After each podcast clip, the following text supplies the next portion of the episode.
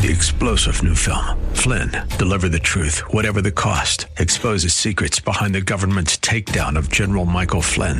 Flynn knew what the intel world had been up to. He ordered the first audit of the use of contractors. This set off alarm bells. He told the truth. He was the most dangerous person for Donald Trump to hire. They had to get rid of Flynn.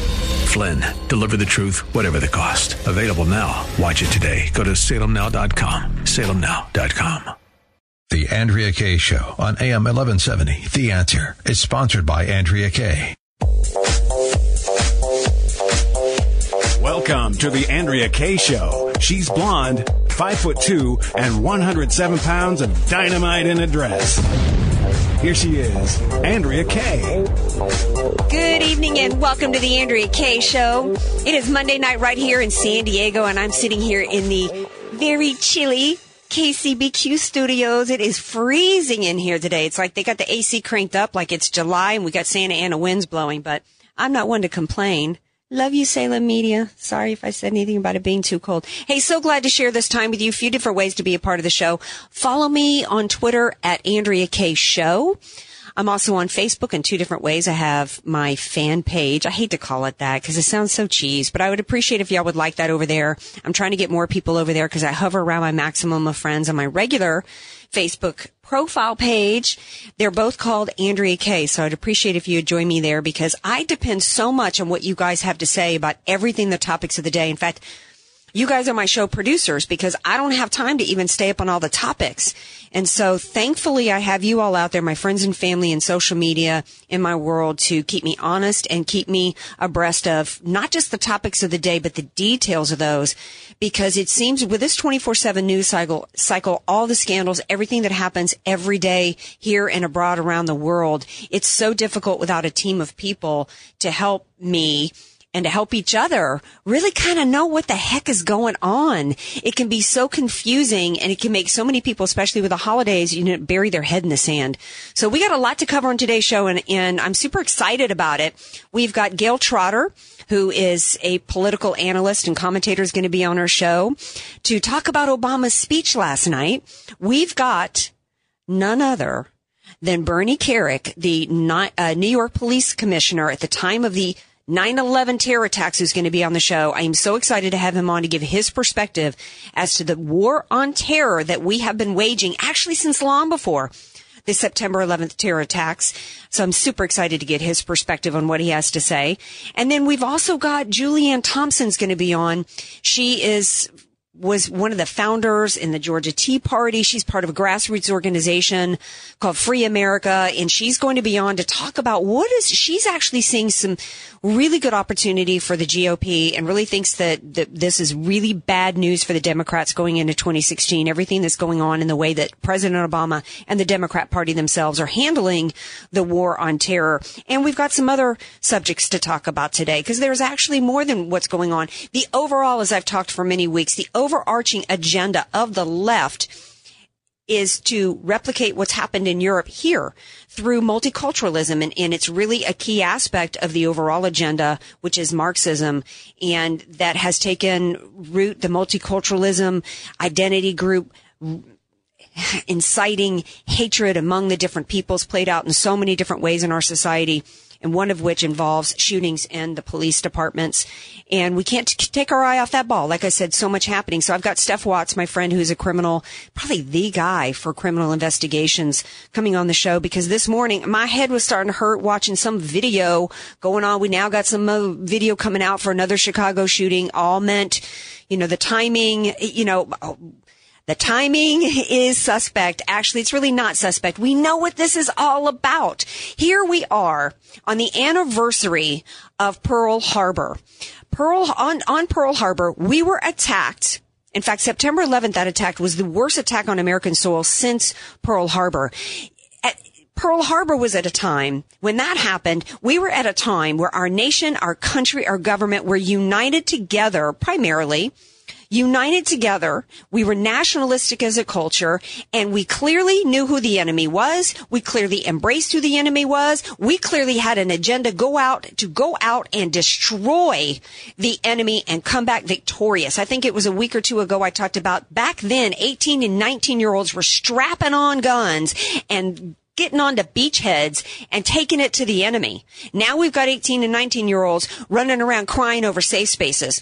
But Today's show is really about fighting the enemy. Back then, we were clear about who the enemy was. We didn't pretend who the enemy wasn't. We didn't shy away from stating clearly who they are. Now we've got an enemy that we face, which is radical Islam. Actually, it's Islam itself. But we have a country in which almost the majority at this point are refusing to say that. It's as though back in Pearl Harbor, it would be the equivalent of them saying, you know what? It may, you know, let's not say it was necessarily the Japanese who bombed us, or let's not call, let's take the Nazi out of Nazism. Let's not be honest about who the enemy we face. And there's a reason why President Obama, in his speech last night, is still refusing to name who the enemy is. And if you listen to his speech last night, Gayle Trotter and I are going to get into a little bit more about the, the speech and some of the details of his speech. But what was really clear to me is that Obama, after all these years, is still not willing to say who the enemy is. And I'm not even just talking about his refusal to say who the enemy we face as a nation is. He's refusing to say who his real enemy is. Because his real enemy is actually the American people, the American way of life, and in particular conservative Christians and also Jews. And you know what? He's right in one aspect. We are the enemy. Because those of us who are conservatives, those of us who believe in what this country was founded on, those of us who believe in the Constitution, in every aspect of our life and wants to fight against those that want to take us over from within. Yeah, we don't want that agenda placed on us. We don't want the multiculturalism of Europe and what led to the destruction of Europe to, to, to take place over here. So he's right about that. We are his enemy. I am your enemy, Obama, and I am not going to be quiet about it just because Loretta Lynch decides that she's going to want to try to prosecute people like me for speaking out about who the real enemy is. And I don't think I'm being hyperbolic or bombastic to say that President Obama is my enemy. Because as an American, you're trying to destroy my way of life in any way, shape, or form, you're my enemy. There I said it. I'm tired of people wringing their hands and saying, like Marco Rubio did on Fox News, everybody's congratulating him on his fantastic response to the speech last night. Marco Rubio saying, oh, I just think the American people have just lost trust in him because he just seems so overwhelmed. No, he was not overwhelmed in his speech last night. He is not overwhelmed. He was defensive for his people. He was angry at the enemies of his agenda. You look at his, and what was that speech? Last night. It was like paraphrased. It was like he, and people are saying, oh, you know what? He really, you know, seemed to kind of phone it in. Well, you know, kind of. I, it, it, to me, it looked more like he was, he just knew what he was, he was paraphrasing the speech he gave after Benghazi the United Nations in which he said, the future does not belong to those who would slander the prophet. He has made it very clear before he even ran for office who his people are, who his allies are, and who his enemies are. His allies are the Muslims, and I am not going to bother. And you know, people say, oh, "Well, you know, part of the political correct game in which they fight the enemy is to the, beat us over the head with the political correct stick." We're not supposed to ask whether or not he's a Muslim. We're not supposed to ask what his intentions are. We're, now, we're not, you know, we're not even supposed to ask what the intentions are of the people who are coming here to try to kill us the way that what they did in fighting the war against the enemy, what the Obama administration did, which is the enemy being us, is first thing they did when he took office was he stripped out from any of the intelligence anything related to the words jihad, Islam, radical, and they replaced it with Napolitano. Last week I talked about this, even before the San Bernardino attacks. They replaced it with conservatives. They warned against these military people that might be coming back from the war torn areas. You know, we got to make sure that they're, you know, they don't have arms. Another way is the manipulation. I heard today in the press conference with the, the first responders from the San Bernardino attack saying, oh, these, the 14 people who perished, they had no chance. You know what? They did have a chance.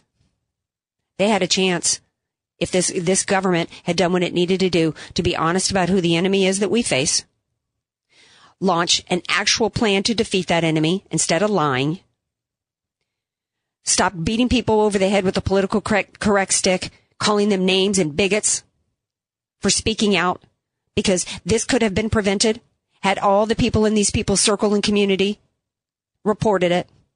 They had a chance. They had a chance if they would have been allowed to own guns instead of being taught that their, their safety plan would be to hide in a corner and whisper. How about defending themselves? These people had a chance. Most importantly, they had a chance if this government would name who the enemy is and not consider them the enemy, not consider America the enemy, not consider our Second Amendment and any other constitutional rights, especially free speech the enemy. He has made it very clear, and he reiterated that after this attack, that the enemy is America and our way of life. I'm going to take a break. When I come back, I'm going to see if Gayle Trotter agrees with me. She's the political analyst and commentator, and she's going to be on the line here to talk about the Obama speech last night. Hey, don't change that dial. This is the Andrea Kaye Show on AM 1170.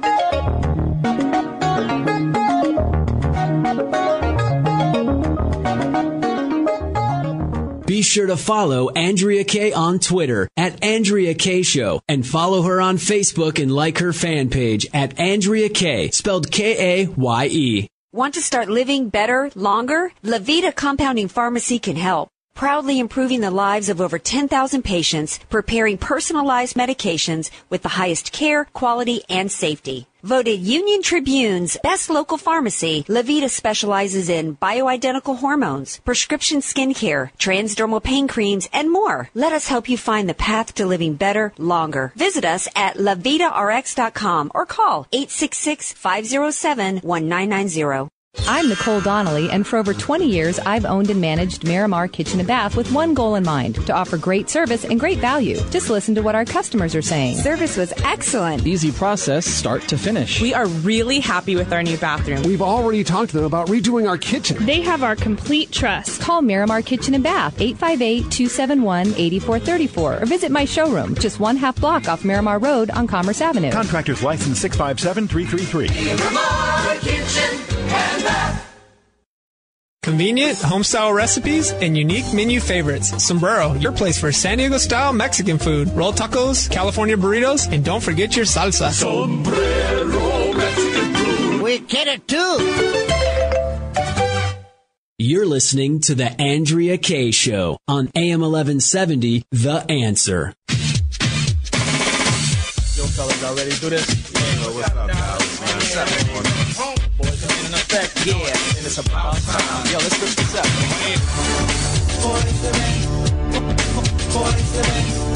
Welcome back to the Andrea Kaye Show. Glad to have you here with me. In case some of you guys recognize some of that old school Andrea Kaye Show bumper music, that's because my boy Dijon Dillon is engineering the show for me today, and he always knew exactly what kind of smooth groove that I love to have that keeps me rocking and rolling and keeps me going on. Hey, before the break, we were talking about enemies and fighting the enemies, you know, and it, here we are on the anniversary of Pearl Harbor.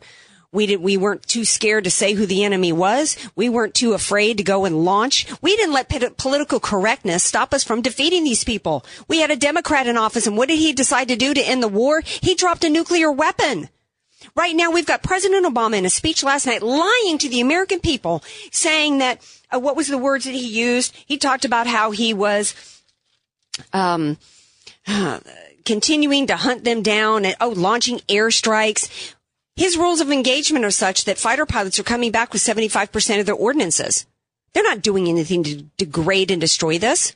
And oh, by the way, we're talking about enemies who you can know from who he attacks and who he doesn't mention exactly who President Obama's allies are and who his enemies are. Last night was Hanukkah. Did he mention Israel? No, he did not. He didn't mention Israel last night. They were not a part of, of, of who he sees as a strate- strategic partner at all in the solution. Nor does he see them as an ally, and it's because he sees them as an enemy to his overall game plan. Dinesh D'Souza accurately assessed it when he said at, the, at 2016 we would have an entire Middle East under radical Islamist control and a militarily and economically neutered America at the hands of President Obama because he sees us as the enemy. Tucker Carlson said today that in his speech last night, he spent 8% of the time talking about fighting uh, Islamic terror and 29% attacking Americans and lecturing us about not being bigots. That would have been like The president during World War II coming out, FDR coming out and saying, uh, you know, you know, the future does not belong to anybody who's going to badmouth the Nazis or anybody who's going to say anything bad about the Germans. We were attacked by an ideology, not ISIS. ISIS did not do this. Islam did this. And his response, the president of the United States was the response today, as it was after Benghazi, to come out and push back and bully the American people. He attacked America with his words last night. What else did he say that was absolutely so ridiculous? Um, you know, he, as his defense of Islam, one of the things that the left loves, love to do is they love to kind of quote these, you know, ridiculous numbers at us. Oh, there's 1.8 billion dollar, 1 billion dollar, 1.8 billion Muslims in the world. This is, this is just a small percentage of them that are doing this. First of all, let's talk about this peaceful religion that is Islam of the one point something billion Muslims out there, what is the percentage of them that subjugate women in a variety of different ways? I'm talking about six year olds in mass all around the world. Millions and millions and millions of six year old and, and, and average age six, seven, up, upwards 12 year old girls having their genitals cut off. I don't want to be lectured to about the peace and, and uh, good nature of Islam when that's what they're doing to women. And in these Muslim countries, I don't want to hear about this when women are being stoned for being rape victims. I don't want to hear anything about uh, Islam and, and how many of this is just a small percentage when you go into Muslim countries like Saudi Arabia and it's a death penalty if they find out you're gay. Don't tell me this is a religion of peace. And oh, by the way, this is not a, a religion. Part of the way that they're defeating the enemy that is America is to continue to tout the falsehood that this is a religion. Islam is a political ideology. It is tyrannical. It is extreme and it is about total 100% conquest. You either submit like they're women and, and daughters. You either submit or they will kill you. That's what this is about. What else did he talk about that was absolutely ridiculous? Oh, of course he had to get into gun control which had absolutely nothing to do with this. He didn't talk about IED control. He says there's no, no evidence that this is connected to an organization. Well, it doesn't have to be connected to an organization. I'll, I'll tell you how I view it as being connected to an organization. It's called the Organization of Islam. That's the connection. Let's talk about this woman and where she came from. She is one of 200,000 Pakistani refugees that have come into this country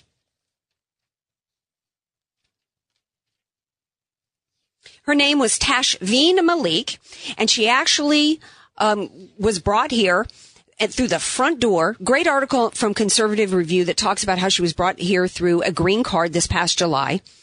And this article I love. It's from Daniel Horowitz and it was from a few days ago. And he speaks the absolute truth. There is no way to vet strict Sharia adherence. That's what this is about. And, and anybody who wants to, to tell me, I've actually got some conservative friends supposedly wanting to tell me backdoor. They don't tell me this on Facebook. They're not confronting me this on Facebook, but they're messaging me, telling me that I need to back off from this, that, you know, all, you know, all this aren't that.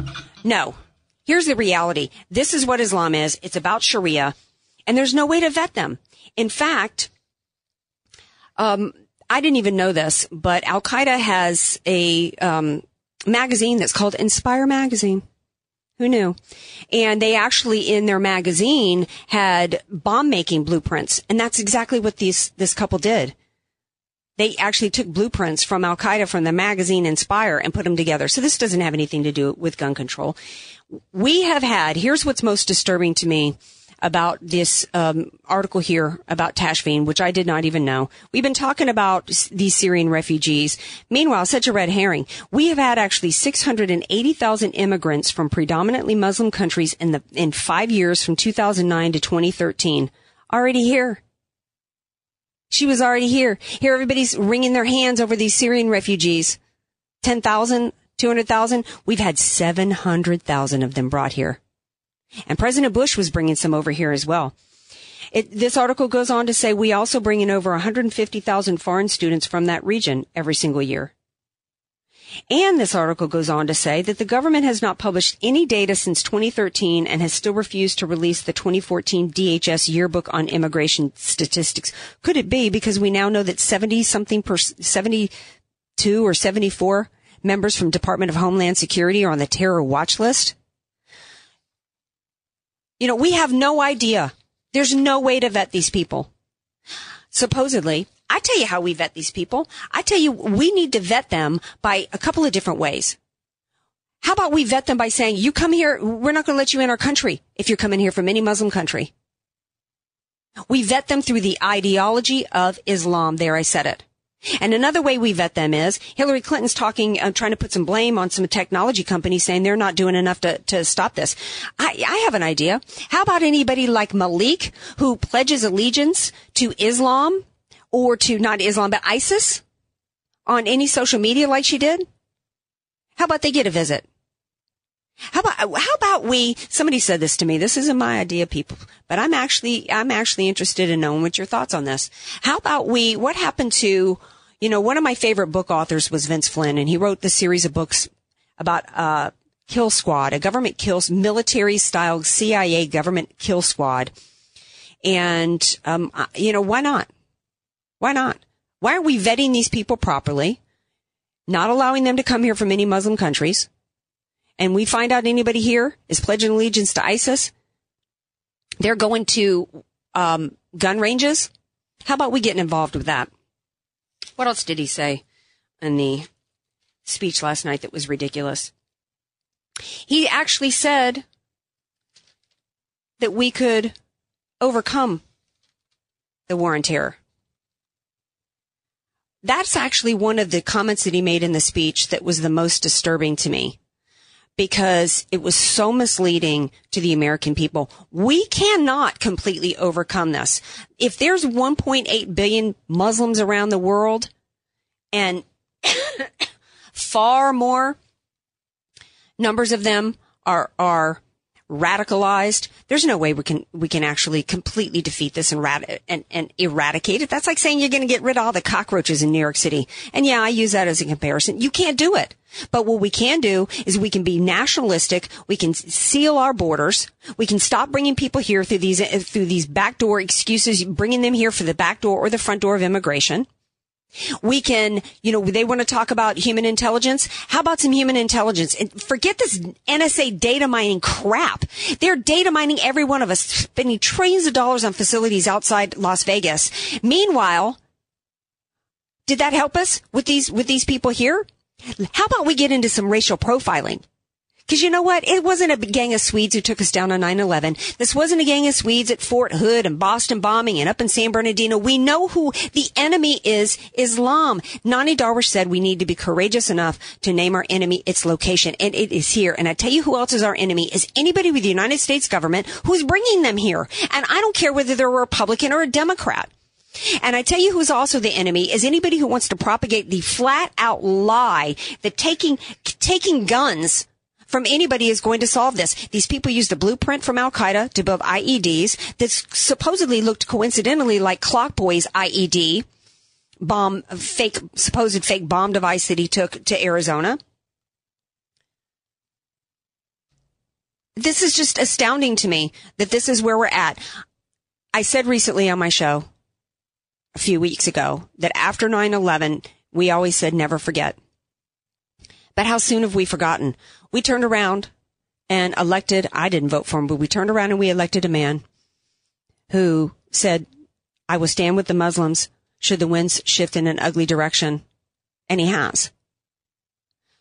We have a man who, after a terrorist attack in Benghazi that resulted in the deaths of four Americans, we had that president go to the UN and say the future does not belong to those who slander the prophet. This is where we are. And I can't wait for my next guest, Bernie Kerik, to talk to him and, and, get his perspective on what we're doing as a country and as a government in fighting the war on terror. This is the Andrea Kaye Show. Stay with me. More on the other side of the break.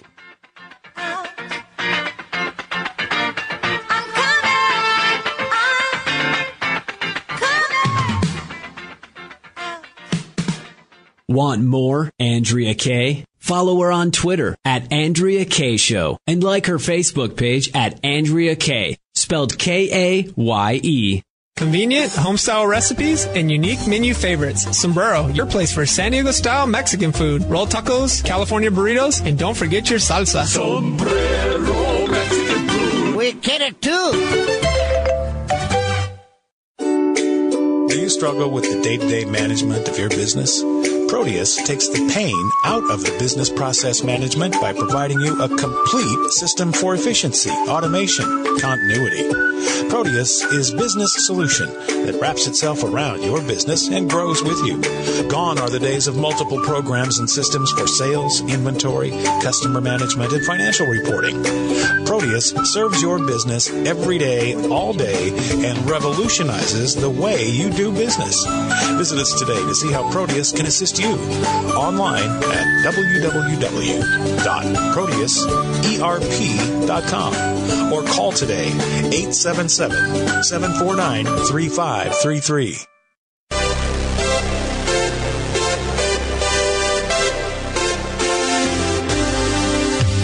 Fresh Healthy Vending, the nation's largest healthy vending company, is looking for locations in this area to place its latest innovation a fresh, healthy micro market at absolutely no cost to your business. A fresh, healthy micro market is like a mini health food store for your office break room. Choose from breakfast meals, fresh salads, wraps, hot meals, smoothies, cold pressed juices, and more, all at a convenient self checkout kiosk. Now you can offer your employees exactly what they want all natural, healthy, fresh, and organic foods. Fuel productivity and creativity, decrease absenteeism, and increase morale. Fresh Healthy Vending is offering the first 20 offices that sign up $250 cash and 15% of the net profits each micromarket generates each month. For free information about this exciting and healthy opportunity, visit freshandhealthy.org to request your free machine. You're listening to The Andrea Kaye Show on AM 1170, The Answer.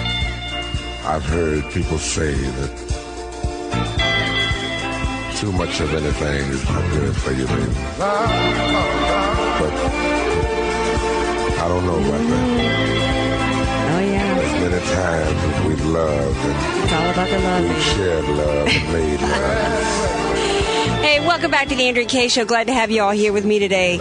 You know, I gotta. I'm so glad my my engineer, my my buddy Dylan, is engineering the show for me today and playing some of my feel good songs because I just get so fired up and upset over what's happening in our nation and how we are dealing with these enemies who want to destroy us. Particularly here we are on the anniversary of Pearl Harbor, and when we reflect back on what we call the greatest generation, we were at a time in our nation in which we were so nationalistic. We were so in, still in love with America and what we were about. And we were so fierce and so willing to take it to the enemy. And boy, we did. And I tell you who knows a thing or two about the enemy that we face today and what we should be doing. And I'm so honored to have him on the show today. And it's none other than Bernard Kerik, New York City police commissioner at the time of the next to Pearl Harbor, the second greatest attack that had happened on American soil. Bernie, welcome to the Andrea Kaye Show. Thank you.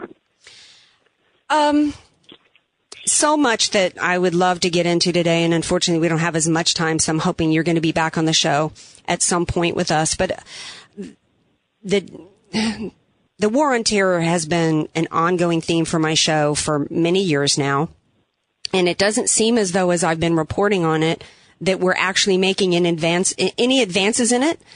And it actually seems as though we've been really regressing in the war on terror, so much so to where on the anniversary of 9-11, I said, you know, we had this, we had this great, um, actually I said after the Paris attacks, everybody was Je suis Paris. And that was after the Charlie Hebdo attacks, uh, attacks. Hashtag Je suis Paris. Well, on 9-11, it was never forget. But boy, we have forgotten, Bernie. We've forgotten, we've obviously forgotten everything that, that we supposedly learned after 9-11 with what we have going on here as a nation.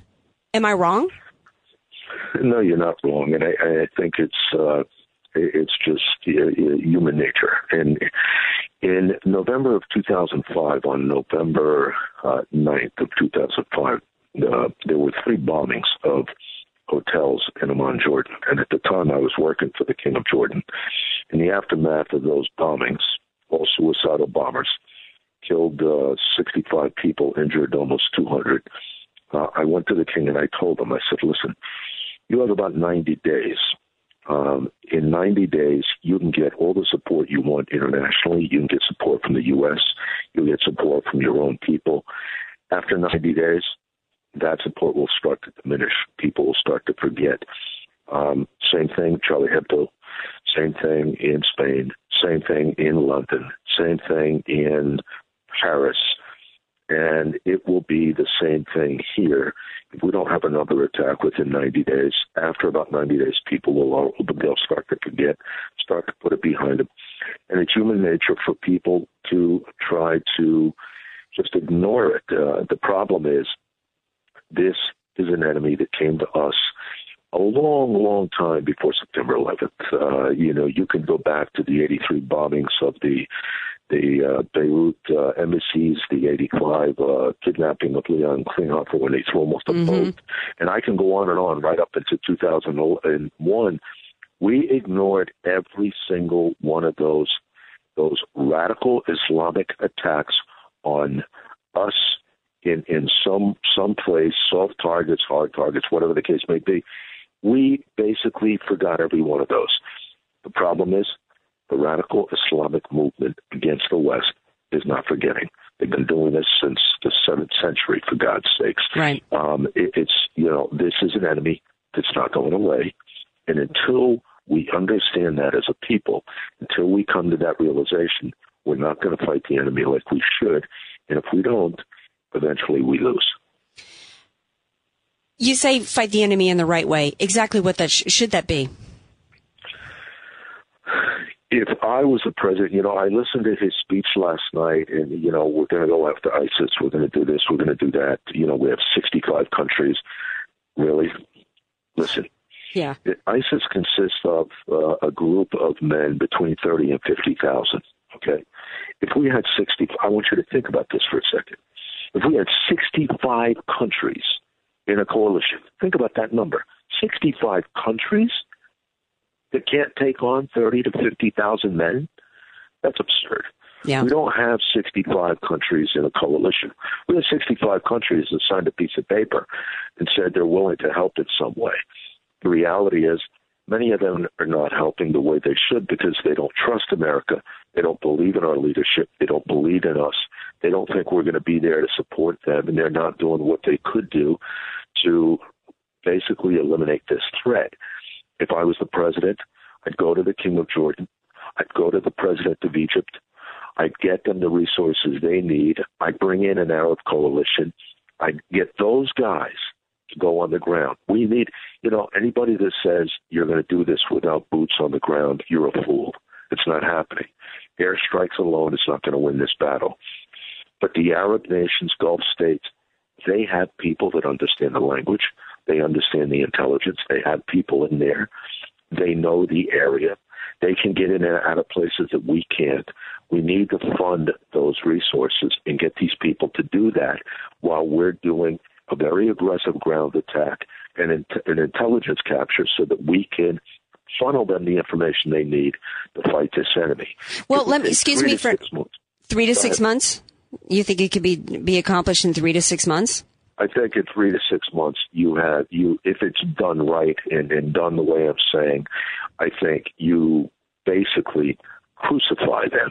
Mm-hmm. Um, and then you have to have you have to have an element of people in those countries that's going to assist the Iraqis, assist the Syrians, assist these other countries to keep these people out of there. Well, let me ask you this though, because you you said that we've been they've been fighting the West now since the seventh century. ISIS wasn't around then. And in fact, no, you know, 15 years ago it was all about Al Qaeda. Now it's about ISIS. And this woman, yeah, but, Malik Tahifa, Tahifan or whatever the heck her name is, she supposedly didn't have anything to do with ISIS. What she did was she came out of this radical school over in Pakistan that, you know, preaches, you know, strict Sharia. So, you well, know, that's, a, what do we do with? First of all, she, anybody that's coming out of Pakistan that's attending a madrasa, a madrasa is a, a school or a, a college that's usually affixed to a mosque who are, they can be extremely, extremely radical. Keep in mind in Saudi Arabia, I, I lived there for four, four and a half years, in the 70s going into the 80s. In Saudi Arabia, the lowest level of society despises the West, despises Right. because they're constant. You know, it's it's the holding center for two of the primary, the biggest religious centers, the biggest mosques in the world. Basically, are in Jeddah and Mecca in Saudi Arabia. These people at the lowest levels are extremely radical, extremely they hate the West, and you know, so nobody should be surprised that this woman came out of Pakistan or these other places. But I want to I want to touch on something real quick that you just said. Okay. You know, ISIS wasn't around then. No, no, ISIS wasn't around then. Al Qaeda wasn't around then either. Here's here's the thing. Here, here's what I've tried to explain to people over the last several years. Forget the names. Forget Right. the names. Okay, I don't care if you call it Hamas or Hezbollah or Al Qaeda, Al Shabaab, uh, uh, the ISIS, and I could. There's 50 names. Right. There is a radical element of Islam that believes in the demise of the West and believes in the caliphate. That any anybody that doesn't believe in the Muslim religion, they have a right to kill. Yeah. Okay. There's an element, there's a major element of that. Now, there's 1.2 billion Muslims in the world today. Think of this number. If only 5% of that number, if only 5% of that number is radicalized, that it's it's millions and millions of people. And there there are intelligence numbers. People say it's 15 to 25%. That's 300 million people. Yeah, and the and that's just the one ones that are radicalized and and I'm kind of one that that's not really a fan of the word. They like re- regards to this couple in San Bernardino that they were radicalized as though kind of like it was beyond their control and they were kind of walking down the street and got hit by lightning versus this being about an ideology. But you know um to to me and and I'm not an expert in, in, in Islam itself, but to me, I look at the one point billion Muslims that are out there, and I look and I ask my and I talked about this earlier in the show in, in a previous segment. How what's the percentage of those who actually are involved in Sharia that involves subjugating women, stoning them, criminalizing them for being rape victims, involved in female genital mutilization? Um, that in itself is just another Listen, form of you- terror. If you want to go by if you if you want to go by that number, if you want to look at that number, one, I don't know what that number is, but that's the entire, uh, you know, that's Saudi Arabia. Yeah, yeah, That is Pakistan. mm-hmm. Um, that is Afghanistan. Yeah. Um, that you know, um, you know, those they're the whole country um, that that run on you know uh, that uses Sharia law as their principal um, law. And here in America, I think there was a poll, Bernie, that said 60 something percent or a majority of American Muslims actually are in favor of Sharia. We have organizations like CAIR and the Muslim Brotherhood who have said openly that it is their goal to replace the Constitution uh, with Sharia. So I'm, Well, I, I don't really like it being gonna have minimum. that- Pardon me? You're going to have that from you're going to have that from the Muslim Brotherhood. Uh, the Muslim Brotherhood, in my opinion, is a terrorist organization. Mm-hmm. Um, you're going to have that from like from them and others. But here's here's the crossover. Here here's the problem we have. People believe, you know, the moderate Muslims that believe in the Quran, their interpretation of the Quran is is one that is not it, it doesn't follow the true words of the Quran because if you read the Quran, if you actually read it, there are some extremely brutal things that are written in the Quran. The, the moderate Muslims and, and the law-abiding citizens, the American citizens who are Muslim, they don't they don't interpret the Quran in the brutal de- depiction that that it it has. Um, but there are others out there that you know they take that interpretation um, the way it is, uh, they enhance it, and they use it to, for their own political agenda, and that's what a lot of ISIS and Al Qaeda and these other groups do.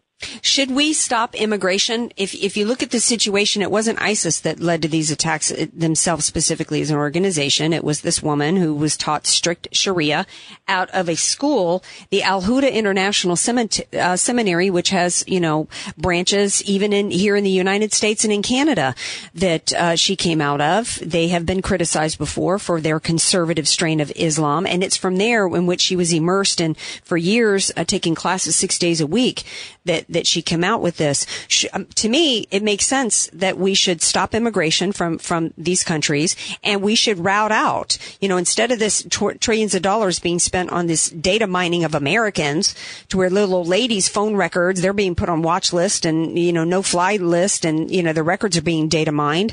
We need to be uh, routing out uh, these centers and routing out mosques. CAIR was a co-indicted uh, uh um, unindicted co-conspirator, how are they even still existing as an organization here, Bernie? I mean, if, if well, you've got have, a bunch of grapes in front of you and you know three of them are poison, you're going to eat any of the grapes? I mean, to me, it just have, makes sense. a couple, a couple of things that I think Americans don't think about when they look at this stuff. You know, back in the, you know, 1920s to 40s, 50s, we went after organized crime and the mafia, both here in the United States, and today there's basically they're all gone. Okay, we went after gangers, uh, gang bangers. You know, we've infiltrated those uh, those criminal elements. We've gone after. Uh, you, you name it, uh, even the Catholic Church. you know, law enforcement has gone into the Catholic Church and like taken action against the members of the church. This, they are scared to death. we, you know, people are scared to death to go near this because they don't want to infringe on someone's religious beliefs. Well, I have to tell you, that's going to be a part of our demise if they don't get over it. And that's one um, reason why I got to leave it here. I've only got one minute left. My suggestion is that instead of us, one of the ways that we're being manipulated in, in for this conquest is being told our, our freedom of religion is being used against us. I have said that I think that Islam should be declared a political system versus a religion. It's a political system that has a religious component so that we remove the protections so that we don't, ha- eh, we don't have people being bullied into, into not speaking up when they see behavior going on. And that there, therefore it, it makes it possible for them, if we declare it a political system, it removes that from them being able to hide behind the religious protections in order to destroy us from within. Am I wrong? Well, you could be right, um, but the problem is you need Congress to agree with you, and Congress would rather sit back and do nothing until the next attack, and there will be more attacks, bigger attacks. It's coming. It's not if, it's when, um, and, and that's the unfortunate thing about all of this. Well, well, I just appreciate so much your coming on the show and giving your perspective, and I hope you come back. And hopefully, it won't be because we've had more attacks, but I think you and I know that that's probably a foregone conclusion. Bernie Kerik, thank you so much for being on the Andrea Kaye Show today. Thank you, man. Hey, we're going to take a break. When we come back, we got more on the other side to talk about with this because we've got Julianne Thompson who's going to be here to talk about how this actually is going to be helpful to the GOP in winning the 2016 election. So thanks for being with us on the Andrea Kaye Show. Don't change that dial. That's what you are. Unforgettable. Be sure to follow Andrea Kaye on Twitter at Andrea Kaye Show and follow her on Facebook and like her fan page at Andrea Kaye, spelled K A Y E. Want to start living better, longer? Levita Compounding Pharmacy can help. Proudly improving the lives of over 10,000 patients, preparing personalized medications with the highest care, quality, and safety. Voted Union Tribune's best local pharmacy, Levita specializes in bioidentical hormones, prescription skincare, transdermal pain creams, and more. Let us help you find the path to living better, longer. Visit us at levitarx.com or call 866-507-1990. I'm Nicole Donnelly, and for over 20 years, I've owned and managed Miramar Kitchen and Bath with one goal in mind to offer great service and great value. Just listen to what our customers are saying. Service was excellent. Easy process, start to finish. We are really happy with our new bathroom. We've already talked to them about redoing our kitchen. They have our complete trust. Call Miramar Kitchen and Bath, 858 271 8434, or visit my showroom, just one half block off Miramar Road on Commerce Avenue. Contractors license 657 333. You're listening to the Andrea Kaye Show on AM 1170, The Answer. Ain't no sunshine when she's gone. It's not warm when she's away. Welcome back to the Andrea Kaye Show. Glad to have you here with me. Glad to be hearing some of my favorite bumper songs. Y'all know how much I love Bill Withers. You know what also I love? I love the U.S. Constitution. I love America. I love what it stands for, and I am against anybody who wants to take us over from within. That's why I dedicated so much of my life and my time to trying to speak out what is my truth and what is my belief, and hopefully, you know, I, I don't, I, you know, I like to think maybe I got a little bit of an impact. I absolutely do believe that one person can make a difference. And I think that uh, I'm all about the grassroots movement right now that's going on in this country. We can take our country back. We don't have to let it be destroyed from within. And I just love all the millions of Americans out there doing what they can do uh, to achieve that. And that brings me to my next guest on today's Andrea Kaye show. Um, she is uh, got quite the resume here. Julianne Thompson, founder of Free America Project, which is their organization is all about mobilizing grassroots and building coalitions uh, to keep the focus on conservative victory next November. She is the former co-chairwoman of the Atlanta Tea Party. I got peeps down in the ATL, and she's former press secretary of the Georgia Republican Party. And she's on today to talk about what does this mean for the GOP going into uh, 2016. Hey, Julianne, welcome to the Andrea Kaye Show. Hi, thank you so much for having me. Um, thanks for being here. You know, I, kind of, you know, whenever anything happens like these terror attacks, you know, the left wants to jump out. It's like, and gun control in three, two, one. You know, I mean, you know that it's immediately going to be politicized. That's exactly what they did. It was gun control and also, you know, hate speech. Um, so at the risk of sounding like we're politicizing the situation, I guess you can't take the politics out of politics. I kind of like what I've heard that you're saying this is a good opportunity for the GOP. Why do you think so? Um, well, I completely agree with you about the speech last night. It was back to blaming the victim instead of the perpetrator. Um, I, I definitely feel that the political climate uh, this this election season is is for outsiders for a, a very good reason, and that is because people are tired of politicians that campaign one way and govern another. And of course, the left has got us into the to the condition that we're in right now in the country. But it's also been a lack of leadership on some of our leaders in Washington D.C. that are part of the Republican Party as well, because they have not stood up to the left and. Right that is why we're in the condition that we're in right now and it is a wonderful opportunity for people like you and people like me and those who are like-minded to stand up and actually make a difference and stop listening to the talking points that are coming out of the media and that are coming out of the RNC that tell us that a conservative can't win, that we have to that we have to nominate a moderate. Um, I, I think that past advice uh, that gave us candidates like like Mitt Romney, although he's a good man, but candidates that gave us like Mitt Romney and John McCain have showed us that candidates like that are not going to win. People want somebody who is who is a proven believer in conservatism and you don't have to compromise on that to win an election. And if we if we fail on that again, and we listen to those talking points, then, you know, one of the definitions of insanity is doing the same thing over and over and expecting a different result. Yeah, in fact, I have, I have conservatives arguing with me on Facebook. Oh, you know, so and so can't win. We, you know, we gotta have, we gotta have a moderate. It hasn't worked before. Why are you embracing failed strategy? You know, if, and, and part of it comes from people listening to so many of these consultants within the party that continue to get paid whether or not they have any success. And, you know, the last time we had a presidential candidate as a Republican who ran as a conservative, he won, and it was George W. Bush. Now, granted, um, the transformation of America at the hands of President Obama has been so extreme, and he's fomented so much divide across gender lines and racial lines and economic lines that we're not the same country that we were. We're almost at 50% of, of having the population be takers versus makers. Still, he provided a clear contrast. My argument with President Bush was that when he got into office, he governed much like a Democrat under the con- compassionate conservative Dem light model of expanding government in terms of, you know, um, DHS and other ways. But still he won. We have a model for success. And what do you, right now, it's interesting. Some poll numbers came out, and I don't know if you've had a chance to see the recent poll numbers, but Cruz has has surpassed Trump in Iowa, which I find really interesting because after the terror attacks, you know, it seems as though more people were embracing Trump and his honesty, and then it seemed like Rubio was surging. What do you think about those poll results in Iowa?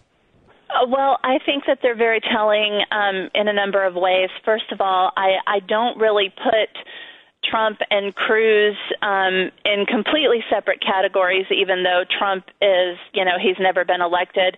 Remember that Ted Cruz, although he is an elected official and has experience in the in that arena, he is also very much of an outsider, and he is uh, he's somebody that's people are looking at him and they're saying record over rhetoric you know, we know what he's going to do because when he campaigned in Texas to be senator, he said that he was going to stand up to what he terms as the Washington cartel and he was not going to be controlled uh, by the powers that be in Washington. And he has done exactly what he promised that he would do during the campaign, and he has stood for those promises and principles um, even when he had to stand alone uh, many times.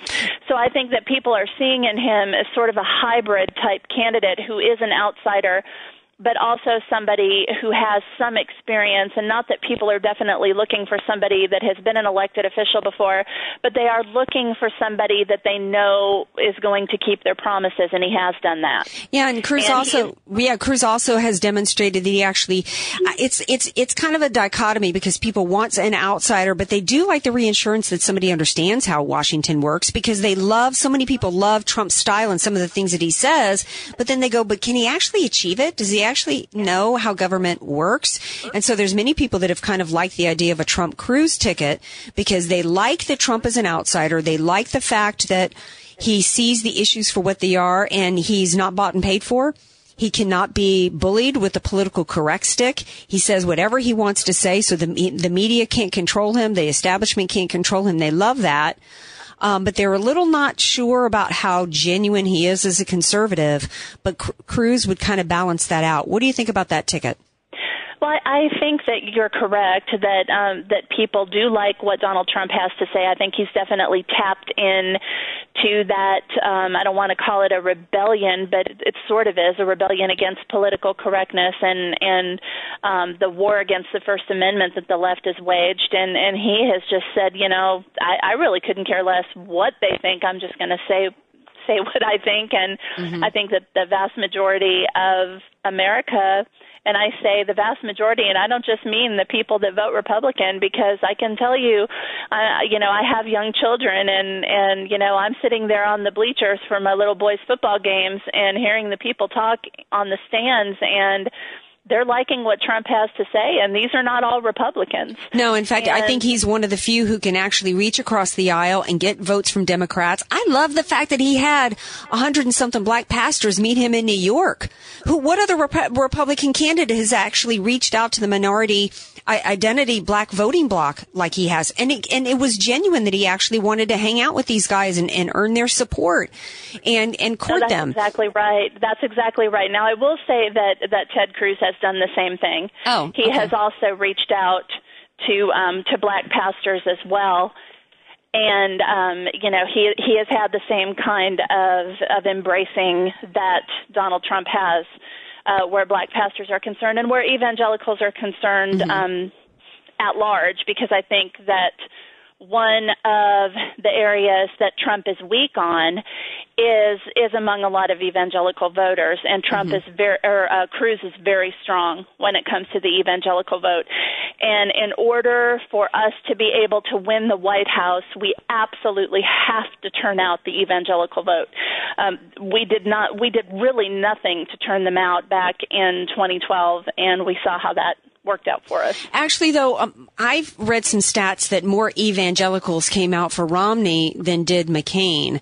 I think for me, my a- analysis when I did a post mortem on Romney, it read to me as though he really. I, I tell you, it, even the exact moment I thought he lost the election for me was in the second debate I think it was the second debate in which he said, you know, I'm going to be fine if the, if I don't win. Mr. Obama's going to be fine if we don't win. And it was, he was trying to pander to the lower and to the middle class people, but it showed me that he did not communicate to the American people the dire situation we were in if Obama won re-election. He should have been saying to the American people, look, we are on the, we are on a path to complete destruction, which is what Trump is saying. We must turn this around. And I am here to do this for my family and my grandkids. And here is a stark contrast in terms of what I will do as president over what that man is going to do. Do not reelect him because all of our futures are at stake here and he didn't. And to me, I thought that that to me, I, and, of course, you know, I do have a background in sales. To me, the salesmanship it was he he lost in that moment. We must have somebody, and and people are criticizing conservatives are criticizing Trump because he has a history of being a Democrat. Well, you know what? So did Ronald Reagan. And at this point, with what's happening in terms of the takeover from within, I'm not sure what you think, Julianne, is the number one issue that that face that the voters are facing and are voting on. To me, it's like it's not even economics. It's like Greg Gutfeld said, it's great to have a job, but you can't get to the job if you're dead or because your neighborhood's right. been destroyed by Islam. Exactly. It's absolutely national security.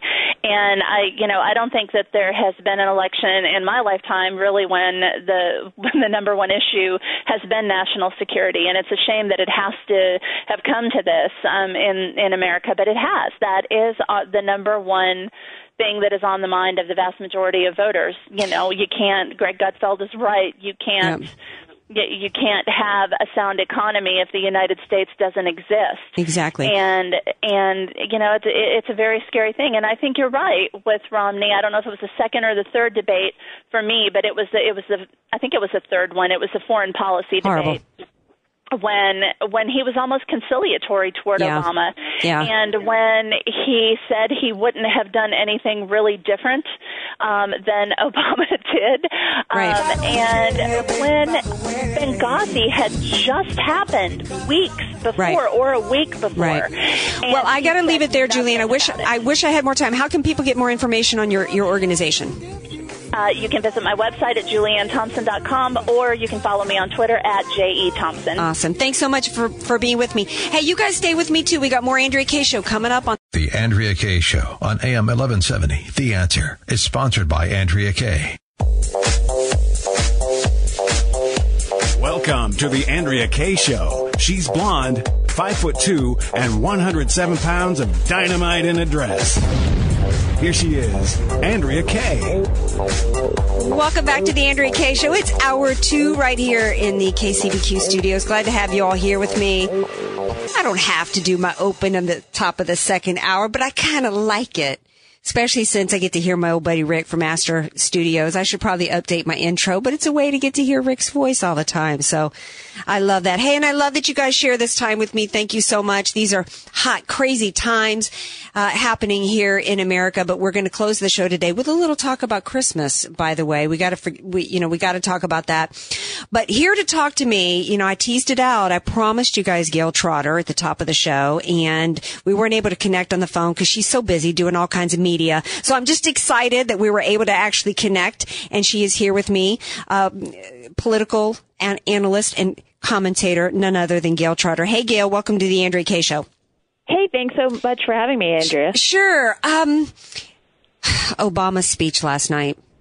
What, what, what it's kind of like a Rorschach test. Um, is that what those things were called? Where they show you like a blob yeah. or what's your, what was your, what's your Rorschach or whatever it's called on that speech last night? What was your initial impression?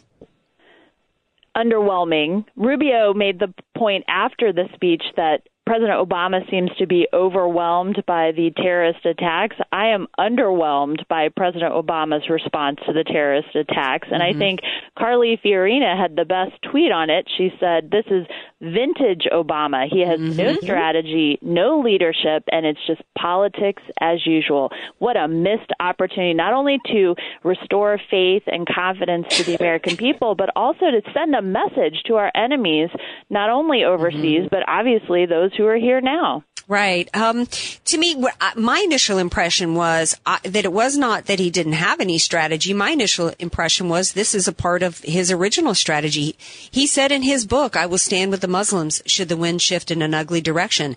After the terrorist attack that left Americans dead in Benghazi, that was a direct result of his administration's uh, foreign policy plan as well as their failures to protect Americans. What did he do? He did just like they did here. He attacked the First Amendment, actually scapegoated uh, uh, in order to attack the First Amendment a video, and he went to the UN right. and said the future does not belong to those who would slander the prophet. I, fa- I put on Facebook last last night. It's just a paraphrase of that speech to me. Uh, Tucker Carlson said that he spent eight percent of the time talking about the. Uh, it, Islamic terror and 29% attacking Americans. I don't know if those numbers are accurate, those percentages, but that's kind of how it read to me. I mean, his, he, Americans are attacked by an ideology. He comes out and basically lectures Americans to not badmouth the very ideology that left 14 dead. And shame on A.B. Stoddard, who said today that we needed to give him credit for giving his speech four days later. Really? Really, I think AB? it was I think it was even worse than that. It wasn't just that he was saying that we were faulting this ideology. I think it was more offensive because he was not giving the American people enough credit that obviously they're not going to blame their Muslim neighbors, their Muslim sports heroes, that saying that for some reason that the American people were going to rise up and blame people who are obviously not responsible for what's going on, and yet he refuses to call the enemy by name, which is radical Islamic jihadism. And his it hit all of the strategies that you're talking about attacks on the First Amendment, attacks on the Second Amendment. He's out there saying that, oh, we don't want to have this backlash against Muslims or the Islamic faith, but yet if we shouldn't hold Muslims at fault for the actions of a few radicals, then why is he trying to pin the actions of these criminals in not only Boston but California and Paris? Why are we trying to pin gun owners with the fault of the actions of those criminal individuals who decided to, you know, basically take down unarmed people for their own warped political and religious ends? Right. I mean, it's it's like when that when that crazed person went into a church in Charleston and shot people up. We had the Dukes of Hazzard being pulled off the air, Gayle, because it was an indictment of the entire South, of which, Crazy. you know, I, I was raised out of. But we're not supposed to think that there is an issue in Islam. And this woman came here. I, I, found out this morning she was, uh, you know, part of Pakistani refugees. I guess we've had 200,000 come here since yes. 2001. And she studied in a Pakistani school that has branches even here in the U.S. where she learned this particular brand of Islam. And so you're right. I mean, it just, it's a, it's an intention to dilute the argument by acting as though I'm going to go to my next door neighbor who's a retired anesthesiologist who's a Muslim who, who cooks the best upside down pineapple cake you've ever had, by the way. Yes. He's fabulous. Maury, love you.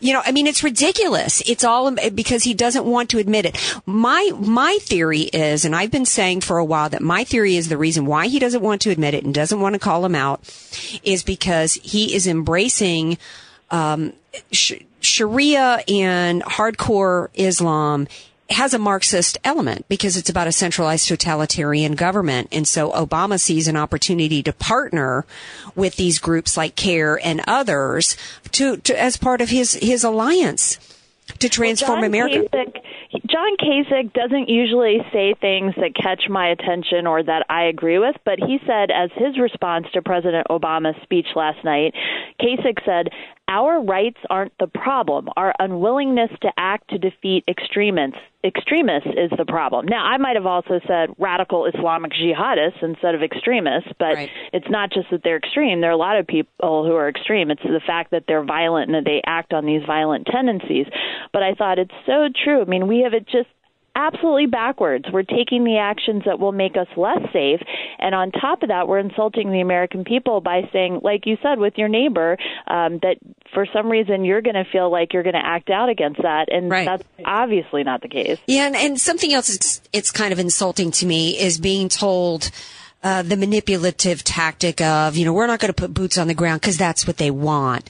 You know, oh. come on. And and I actually I don't know who this woman was I saw in this press conference this morning out of San Bernardino saying that the purpose of terrorism is to make us afraid to do ordinary things. So, you know, I, I'm not buying that. That you know, and and she goes on to say, and we don't want to. Um, uh, um, something about I I can't remember what else she went on to say, but basically it was we're not going to give in to them by not doing ordinary things. I don't think that to me is not what their intention is, and I don't want to be manipulated into. No. Oh, she goes on to say love will give us the strength uh, to embrace the ordinary. Uh, That's supposed to be our response to radical Islam terrorists who want to kill us. Embrace the ordinary. Okay, I'm going to go buy some shoes today, Gayle. You know that's my ordinary daily routine. That's that's going to help us. No, that's such platitudes from the left that makes me crazy. You know how um, you know they don't want to face reality. The reality is. You know, love and ordinary activities are not going to defeat those that want to kill us. That is not a defense strategy. And that's no, what and the the left. actions that we could take that would actually make us not feel afraid if we go into our ordinary activities. I mean, I'm not afraid, but I think that a lot of Americans would feel a lot safer if we had, you know, reciprocity on concealed carry permits across the states, across the United States. And I wrote a piece for the Washington Times about this a couple weeks ago. The the District of Columbia is our nation's capital. ISIS has said that they are coming for New York, Washington, for these places that are iconic. You know, the Capitol, the White House. They're going to raise the black flag of ISIS over the White House as it burns down. They say this completely inflammatory stuff. And yet, our District of Columbia representatives will not allow people to easily obtain concealed carry permits. And if you had lots of people, citizens who you couldn't tell that they were armed, then terrorists who think that they're all these soft targets would soon learn that the Mhm. targets are not as soft as they think they are, and Right. that would deter them or at least keep the body count down. Absolutely. And that also about uh, gun free zones. The first thing that I thought of when I heard about this attack was I sent up a prayer, you know, for the families. And my second question I put on Facebook was this a gun free zone? Because that's something else. You know, we had American, we, we've got to talk about American citizens being allowed to carry guns. We've got military on installations that are not even allowed to carry and at recruiting stations. I mean, it's, it's, it's insanity. You know, let's do the math. Love and ordinary activities does not protect us. Killing the people, the reality is killing those who want to kill us first before they have a chance to mow us down. That's what we, that's what we need to be embracing here. Um, hate speech. That, that was another thing. So Loretta, Loretta Lynch comes out immediately within days and, and goes to, I think may, might have even been the next day and basically threatens to prosecute anybody who supposedly says something that she thinks is hateful. That really put, made the hair on the back of my neck go up. What, what was your response to that? It does, and as a practicing lawyer, I can't help but think about the next presidential contest and how vitally important it is to put someone in the Oval Office who will appoint justices to the Supreme Court who will make sure that the for- First Amendment is protected. Because if we don't have the First Amendment, then we are not going to be able to keep our liberty and the way of life that we want in the United States. And I think people frequently forget that this presidential contest is not just about the policies that the president will have in the White House, the national security policies, uh, foreign policy, any domestic initiatives, but the power of the president to determine who fills the chairs, you know, there are nine chairs on the Supreme Court bench, who sit, sits in those chairs determines whether our safeties and liberties, our constitutional rights are protected. And so when you see the left signaling that they're going to come after the First Amendment rights, which, you know, the, the, there's a legal concept that you can't use speech in order to incite violence, but you have to have the speech be intended to harm someone, and it has to be uh, the threat of imminent harm. And other than that, the First Amendment really protects this you know, speech that's distasteful. It's right. the whole thing about you can say something offensive, but I'm going to come back at you with other speech, not put you in jail for saying the wrong thing. And, the people who so yeah, yeah, and there's many people who've told me, oh, that can never happen here. I don't know if you read the book While Europe Slept. There are elementary school kids getting arrested for words that are coming out of their mouth over there. This can happen here. We've got to protect our freedoms, and I'm so glad you brought that up because too many Americans have forgotten about. Uh, we're hit with so many different stories and everything Right. every day, Gayle. People forget about. The, hey, we got to be paying attention to who's going to appoint who on, on on the bench because you look at some of their decisions and how they've uh, impacted us. Like Obamacare. This is absolutely critical. How can people get more information about you, Gayle, before we got to go? Yes, I you can like me on Facebook. My website is gayletrotter.com, G A Y L E trotter.com, and you can follow me on Twitter. My handle is my name, Gayle Trotter. Awesome. Thanks so much for being here, Gayle. I appreciate it. Great to be with you. Thanks for having me. All right. Thanks so much. Love her and what she had to say. Hey, we're going to take a break. We come back. We're actually going to shift gears a little bit because I think I told you at the top of the hour, part of the multiculturalism, um, political correctness that's being used to divide us in order to take us over from within involves um, the racial fomenting involving the police departments. And we've got Steph Watts who's going to be on here to talk about the latest Chicago video that's come out. So you don't want to miss this. This is the Andrea Kaye Show right here on AIM 1170 The Answer.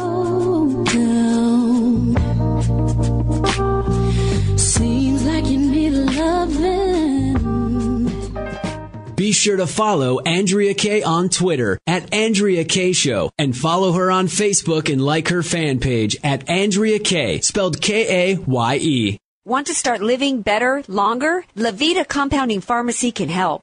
Proudly improving the lives of over 10,000 patients, preparing personalized medications with the highest care, quality, and safety. Voted Union Tribune's best local pharmacy, Levita specializes in bioidentical hormones, prescription skincare, transdermal pain creams, and more. Let us help you find the path to living better, longer. Visit us at levitarx.com or call 866-507-1990. I'm Nicole Donnelly, and for over 20 years, I've owned and managed Miramar Kitchen and Bath with one goal in mind to offer great service and great value. Just listen to what our customers are saying. Service was excellent. Easy process, start to finish. We are really happy with our new bathroom. We've already talked to them about redoing our kitchen. They have our complete trust. Call Miramar Kitchen and Bath, 858-271-8434, or visit my showroom, just one half block off Miramar Road on Commerce Avenue. Contractors license 657 333. Convenient, home-style recipes, and unique menu favorites. Sombrero, your place for San Diego-style Mexican food. Roll tacos, California burritos, and don't forget your salsa. We get it too. You're listening to the Andrea Kaye Show on AM 1170, The Answer.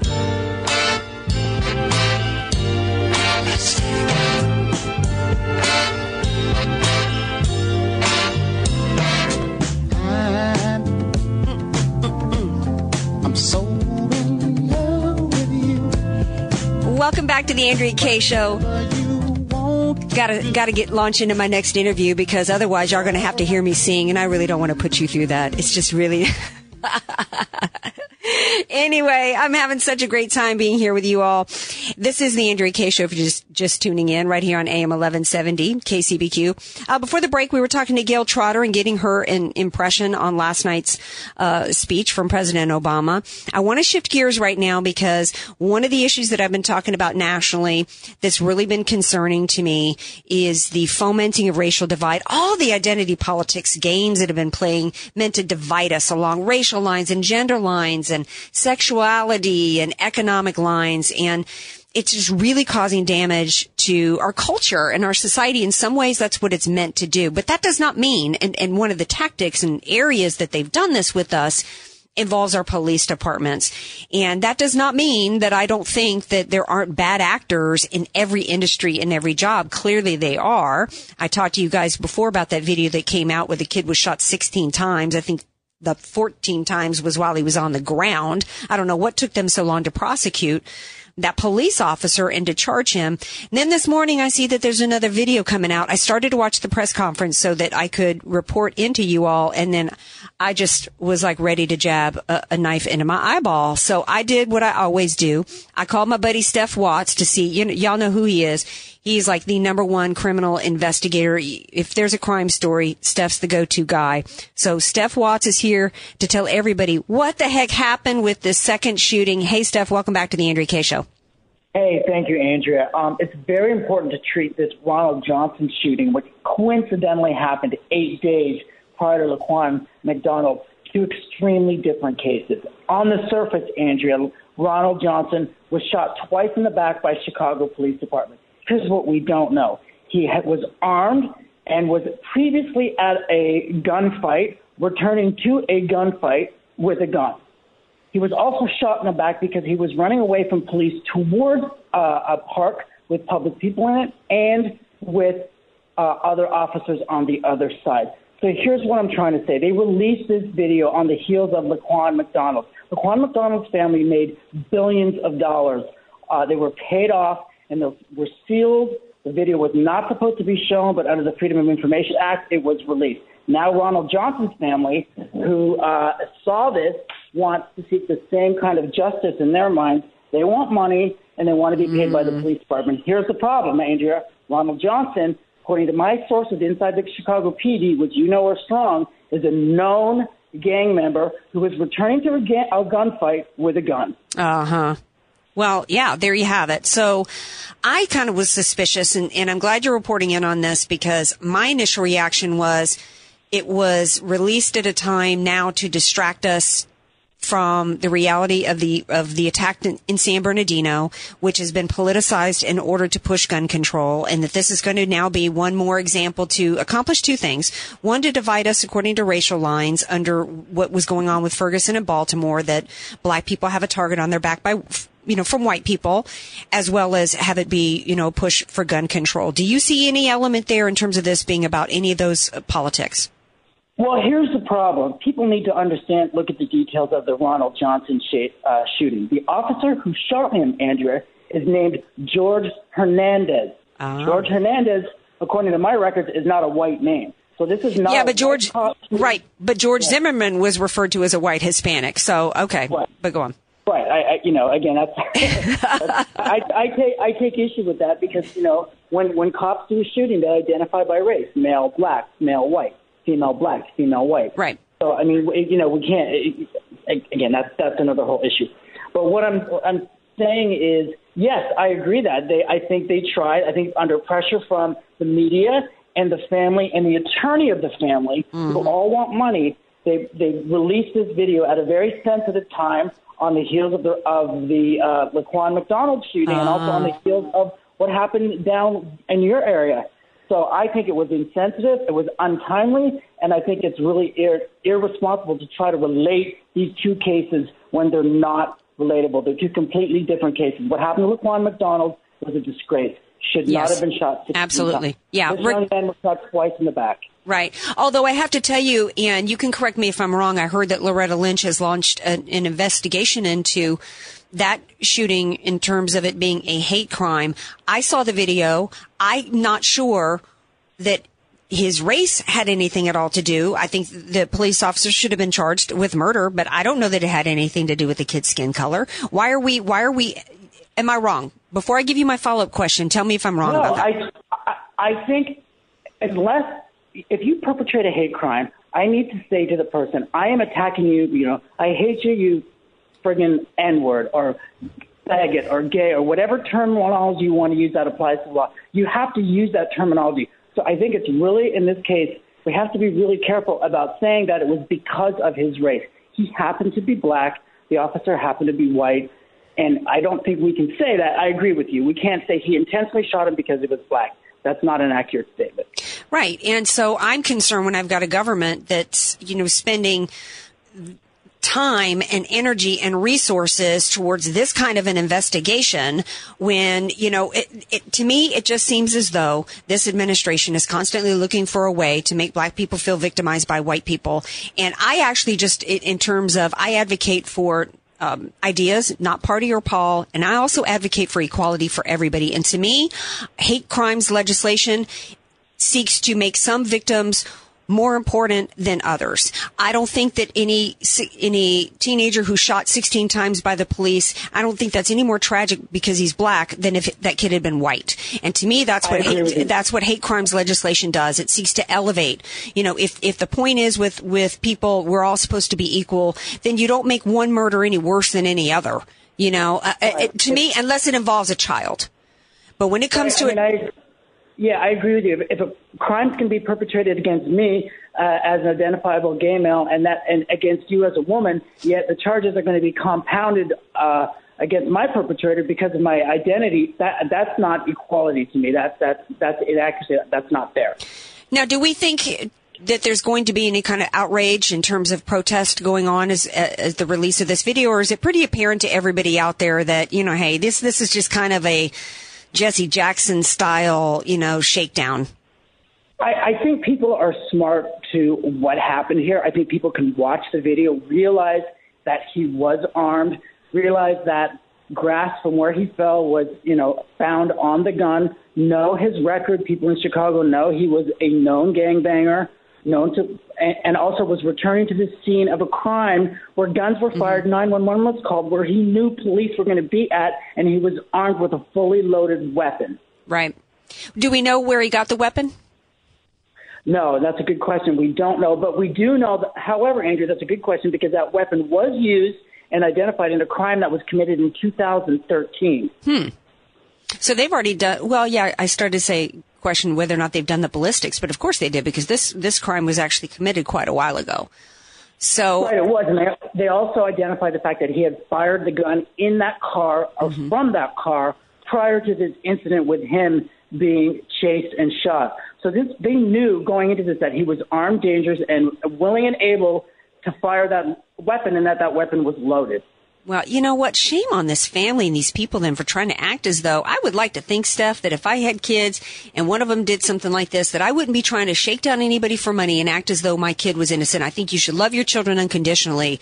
But, I mean, come on. You know what I mean? Here's, yeah, here's, you're seeing the politics and business of murder. You're seeing a hungry attorney going after a family when they know that there's been resignations in the police department uh, about a crime that happened a week after this crime, they've, they've got in their minds the making of the perfect story. Mm-hmm. Same month, a week before, the resignation of cops, admitting that they made fault in, a, in, a, in the prior crime.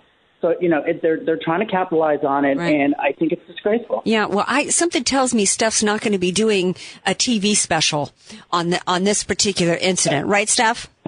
I will not. I have enough injustice going on around me that I don't need to focus on cases uh, where people bring this kind of stuff on themselves. Exactly. All right. Hey, how can people get more information on you, Steph? Ah, follow me on Twitter at Steph W. Watts, at Steph W. Watts, uh, or Facebook, just Steph Watts, or follow you and find me through you. uh, sounds good. Hey, Steph, thanks for calling in. Appreciate it. Have a great night, hon. Yeah. All yeah, you too. Bye bye. Um, glad to hear that, you know, I, it sounds like we're not really going to be getting into a whole lot of, you know, protest and different stuff from this. So one of the things that I love so much about Steph is that he's just, you know, he's like a straight up journalist guy. You know, he just gives it to you straight. Here's the facts. Here's the deal. And we just need really a whole lot more Stephs going on out there. Instead, what we've got is like the New York Daily News putting articles out there, front page. God isn't fixing this. It was so apparent to any of the, oh, those of us who have been paying attention and know the ultimate game plan that's been going on is for years now, the transformation was about turning us into going down the road to Marksville.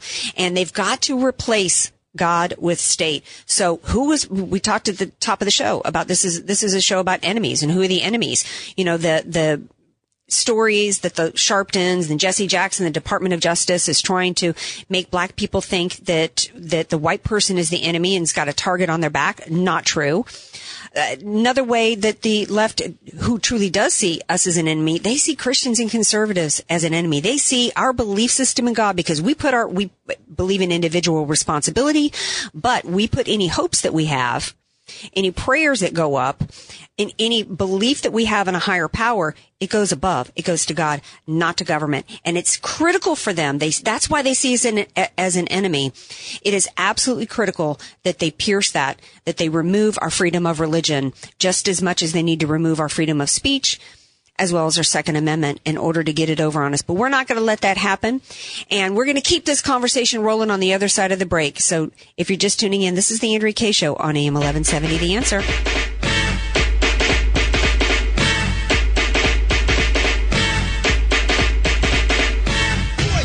Yeah, Spider-Man and Freeze in full effect. You uh-huh. ready, Ron? I'm ready. You ready, Dave? I'm ready, Slick. Are you?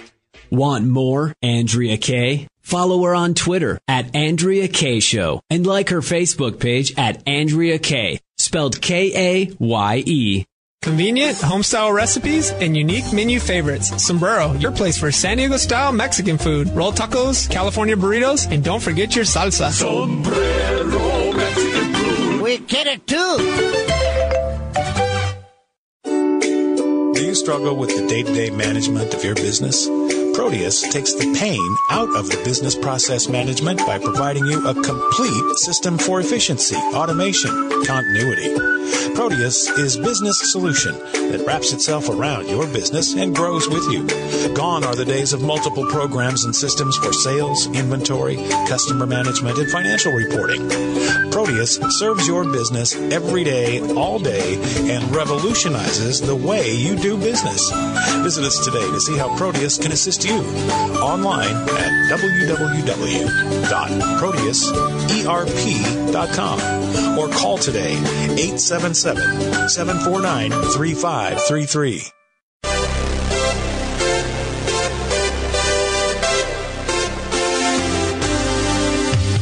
Fresh Healthy Vending, the nation's largest healthy vending company, is looking for locations in this area to place its latest innovation. A fresh, healthy micro market at absolutely no cost to your business. A fresh, healthy micro market is like a mini health food store for your office break room. Choose from breakfast meals, fresh salads, wraps, hot meals, smoothies, cold pressed juices, and more. All at a convenient self checkout kiosk.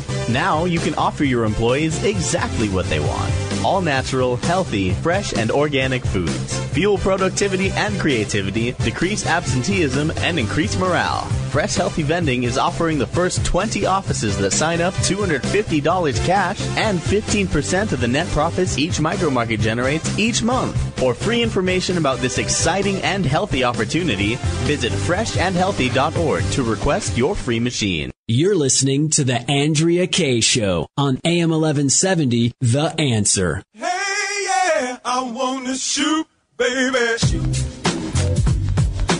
Ooh. So, baby. No. Uh huh. Not you. That's right, baby. You. The bow legged one. yeah. With salt and pepper. Damn. Mm-hmm. That sounds sexy. Uh, here I go, here I go, here I go again, girls. What's my weakness? Bed. Okay, bed, chillin', chillin', minding my business. You saw I looked around and I couldn't believe it. I swear, I stand, my niece, my witness. The brother had it going on. Hey, welcome back to the Andrea Kaye Show. I love me some salt and pepper. And you know what? I know every word of that rap song. Because back in the day, my girls and I, we'd go out together. We hit it hard out on the dance floor. I also call my sister and I salt and pepper. Because we like to shake it out on the dance floor ourselves. Speaking of shaking, we've been shaking out Obama's speech last night and all the crap associated with that. We've also, prior to the break, we were shaking down the story about the Chicago shooting. You know, it's all woven together. Every bit of it. At the top of the show, we were talking about enemies and how to fight the enemy. Here we are on the anniversary of Pearl Harbor. And the left clearly sees anything traditional American conservative. That includes our First Amendment, our Second Amendment. Nothing is more precious to me than speech. And that's really, that's their holy grail. That and guns. That's what it's about. I don't have a whole lot of time to get into the history today, but I reached out to a friend of mine who's kind of a history buff. I think we kind of all know on the periphery, I think most of us do at this point, that it's kind of not a coincidence that President Obama, I've been talking about this partnership and that he has had with Islam for a while. That's very strategic. It doesn't matter to me whether or not he's a Muslim. It's an, a strategic alliance, like on the TV show Survivor, all meant to gain power. Islam is a political system, one of which involves a centralized government with complete control over its citizens. One of the ways they get control over their citizens and, and has been hap- happened in the past in Marxist societies as well as others has been through gun control, supposedly under the guise of wanting to protect the citizens. Who else was involved in that? Hitler. Yeah, I'm not supposed to say the H word. We're not supposed to say the N word. Another example of cultural Marxism to beat us over the head with a political correctness stick. But you do a little Googling and you research the history between Islam and what went down between Islam and Hitler. And in fact, there was a great movie called Submission, and that's actually where I first was introduced to Nonie Darwish, because that movie parallels what was going down in pre-World War II Germany and ties with Islam. And that's what's happening here. And it's not too far-fetched to say, wake up people. This is exactly the blueprint for how they gained complete control over the citizens there. And make no mistake about it, that's what they're trying to get over on, on us here. I haven't had too many other people. Whenever I pose the question, like I did earlier to Bernie Kerik, and to others about my idea of to have it not be declared a political system versus a religion is something I'm going to continue to push for. And, and I would like to see if it, I don't care whether it takes an act of Congress. Think about what that would do to remove so many of the obstacles we have in, in facing this enemy and defeating this enemy. Um, one of the ways that they're trying to get this over, like gun control. Of course, I mean, immediately they came out with it. The favorite talking point of the left is this no-fly list.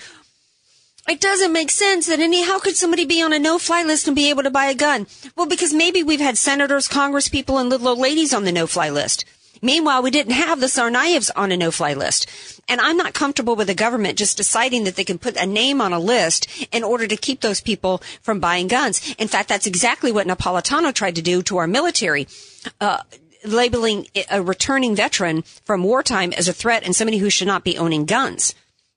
So I'm not on board with this no-fly list, but evidently, who was on board with it? Where, whose idea was it initially?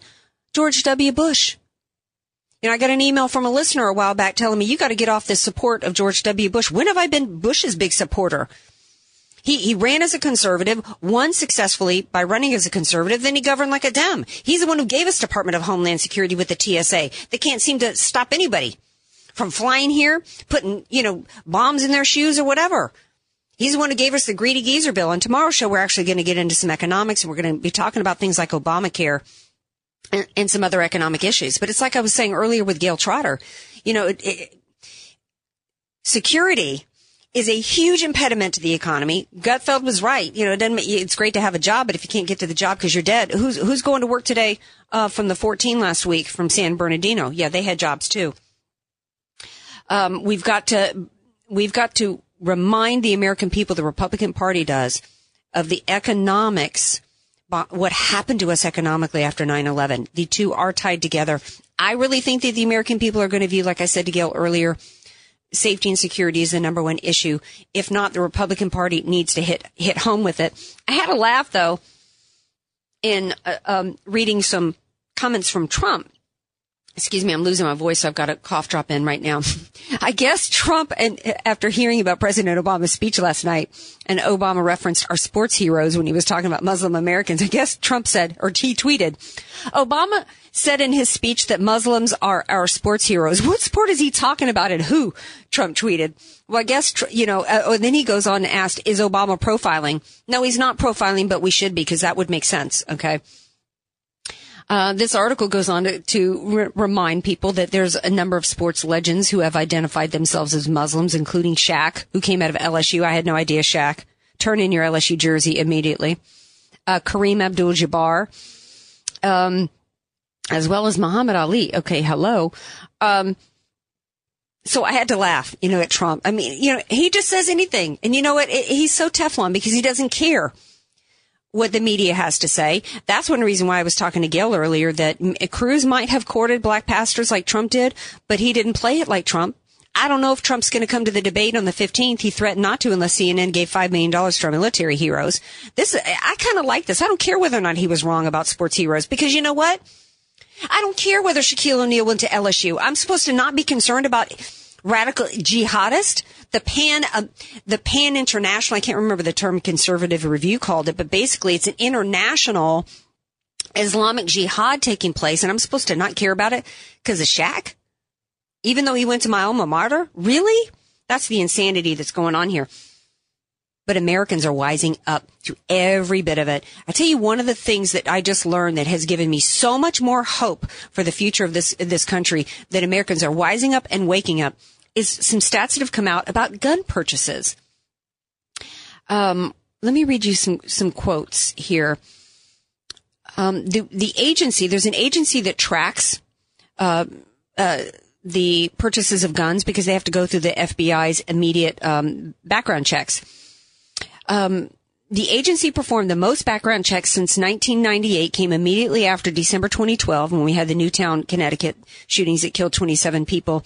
Potential gun buyers that week outnumbered 953,600. On Black Friday, a total of 183,345 applicants were processed through the instant criminal background check system. That's a 5.5% increase over the year before. And the Pew Research Center uh, last December found that 57% of Americans say they believe owning a gun helps protect them from a crime. Well, duh. Of course it helps protect them.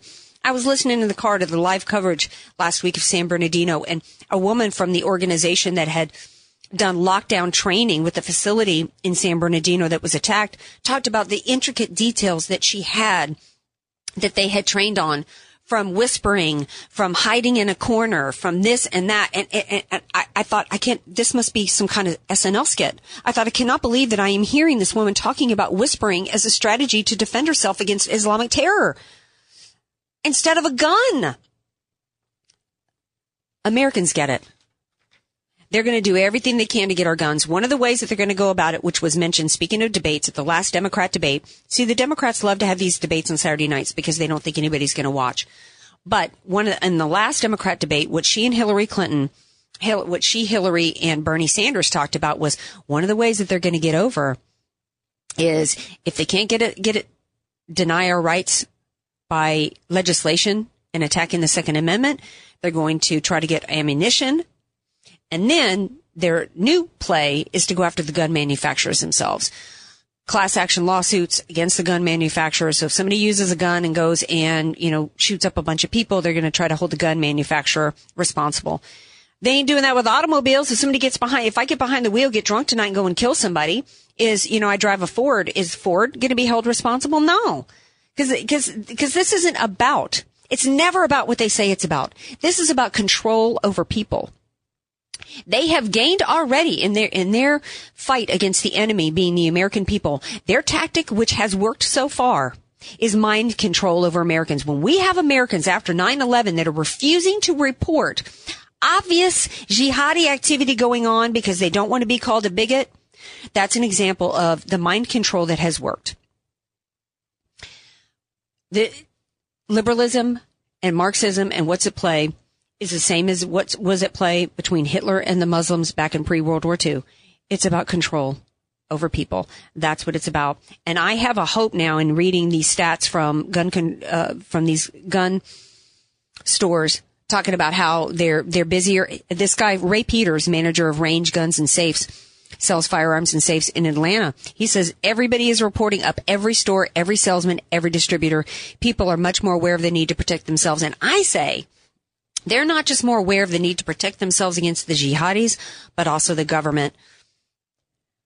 The Second Amendment was actually meant to protect us more from a tyrannical government than from somebody else wanting to come through your front door illegally, breaking and entering.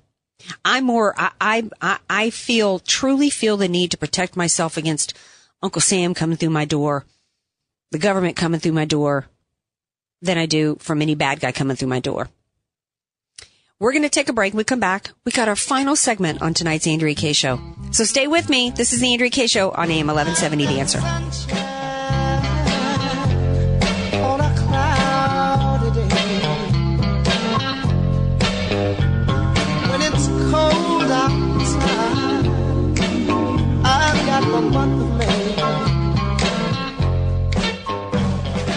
Be sure to follow Andrea Kaye on Twitter at Andrea Kaye Show and follow her on Facebook and like her fan page at Andrea Kaye, spelled K A Y E. Want to start living better, longer? Levita Compounding Pharmacy can help. Proudly improving the lives of over 10,000 patients, preparing personalized medications with the highest care, quality, and safety. Voted Union Tribune's best local pharmacy, Levita specializes in bioidentical hormones, prescription skincare, transdermal pain creams, and more. Let us help you find the path to living better, longer. Visit us at levitarx.com or call 866-507-1990. I'm Nicole Donnelly, and for over 20 years, I've owned and managed Miramar Kitchen and Bath with one goal in mind to offer great service and great value. Just listen to what our customers are saying. Service was excellent. Easy process, start to finish. We are really happy with our new bathroom. We've already talked to them about redoing our kitchen. They have our complete trust. Call Miramar Kitchen and Bath, 858 271 8434, or visit my showroom, just one half block off Miramar Road on Commerce Avenue. Contractors license 657 333. Miramar Kitchen and Bath. You're listening to the Andrea Kaye Show on AM 1170, The Answer.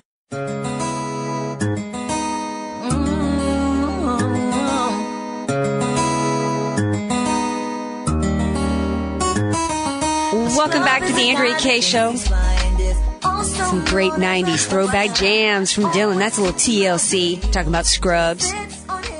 A scrub, you know what a scrub is for me? Got a little different definition. Scrub for me is any elected official who's not willing to call the enemy out for who they are and where they are and be willing to do something about it. Did you know that the DHS, which was brought to us by uh, President Bush, lost 58,000 foreign students who overstayed their visas and 6,000 of those were classified as heightened concern. But yet they still want to tell us that we should be welcoming more refugees in. Any American that goes along with that or touts that, you can, you really need to have your head examined. Okay. You're not thinking clearly. Jeh Johnson has said that he's coming out with a new warning system. Remember how the left mocked everybody when when uh, Bush had his his colored warning system, which I actually kind of thought was mockable because really, you know, what are you going to do when when jihadists are coming coming through your workplace with with a gun to kill you? You're going to throw up a throw up a color? You know, where was, where was the government and seeing the warning system with these people? They're not doing what they need to do to vet. We should have nobody coming here from any of these Muslim con- countries. We should have nobody, we, let's stop this visa crap. And we should be monitoring, we should be getting into some racial profiling. That's what we need to be doing. We need some, you, they want, the left to talk about common sense solution. Here's some common sense solutions. Let's racially profile. Let's listen to the conversations and monitor closely. If, first of all, stop anybody from coming here from any of these Muslim countries. Then we need to be listening in on the conversations that's going on. They're listening into Americans. They're data mining us. We need to be listening into conversations. We need to be routing out these mosques. We need to be closing down any madrasa. There should be no madrasa. They're, they are hiding right now behind religious protections. But these schools, what, what protection? Why are they allowed to uh, operate and exist? Why are we have, why do we have any organization that was an unindicted co-conspirator in terrorism like CAIR able to operate in this country? Those are some questions that I want to hear asked at the next week's debate. And, um, uh, I'm not sure uh, who from CNN is going to be moderating that debate. I'm going to have to look that up and talk about that in tomorrow's show. Hey, you are going to want to tune into to tomorrow's show. We're going to be getting into some more economics. Did you know that that the Senate has approved the defunding of Planned Parenthood and, and repealed Obamacare? We got to get we're going to get into a little bit of that because we're probably going to be hearing more and more. We need to be hearing more and more about that. You know, Marxism and Islamic control, their political system, it's all about complete control over our lives. What was missing in last night's speech, which was interesting to me, was not only did he not talk about Israel, but he didn't talk about global warming.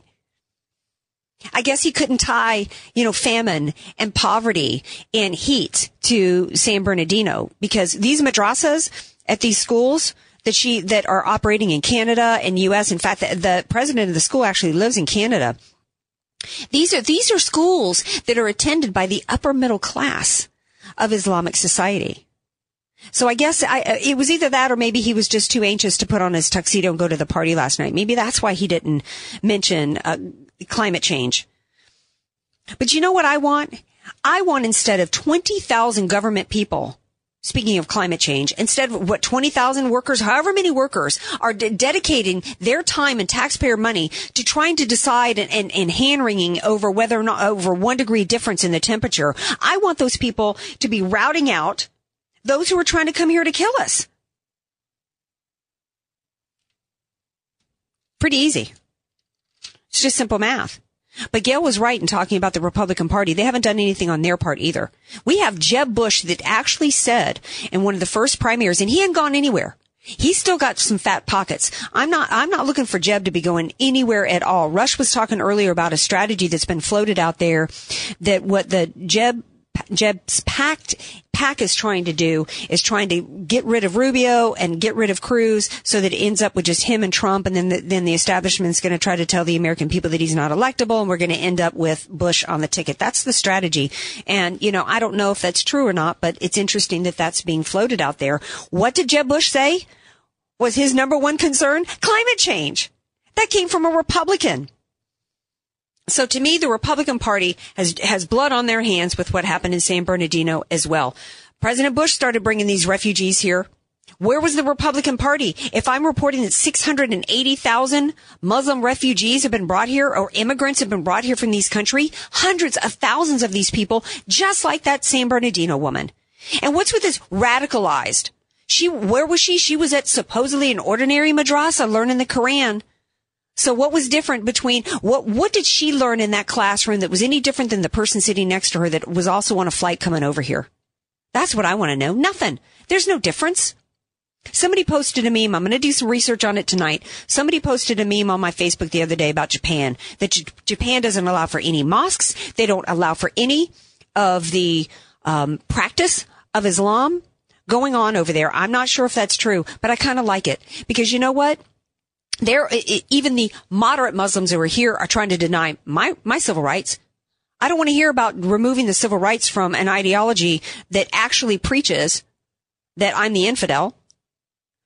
You look at, you look at what the left is doing to Christians and what happened with Holly, um, Hobby Lobby. Our, as Christians, our rights are being taken away from us.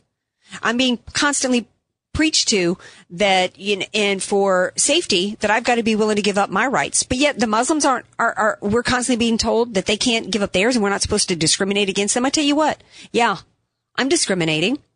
If I see a Muslim and they and and you know they're cool or whatever, like my next door neighbor, fine. I don't consider them a threat, but I'm looking at every, let me put it to you this way. If I was living in France and they had had, which is primarily people that are brunette or whatever, living in a country with primarily dark skinned people with, with, with dark hair, and they had had a problem with little blonde Southern American women waging jihad against them, I would expect everybody to look at me closely. And you know what? I wouldn't have a problem with it. In fact, I'd be going to the government and saying, hey, you know, look into every drawer take because I want to make sure you you realize that I'm cool and I'm not here to harm anybody. Instead, I wouldn't be demanding accommodation, which is what they're doing here. The American people need to wise up and wake up.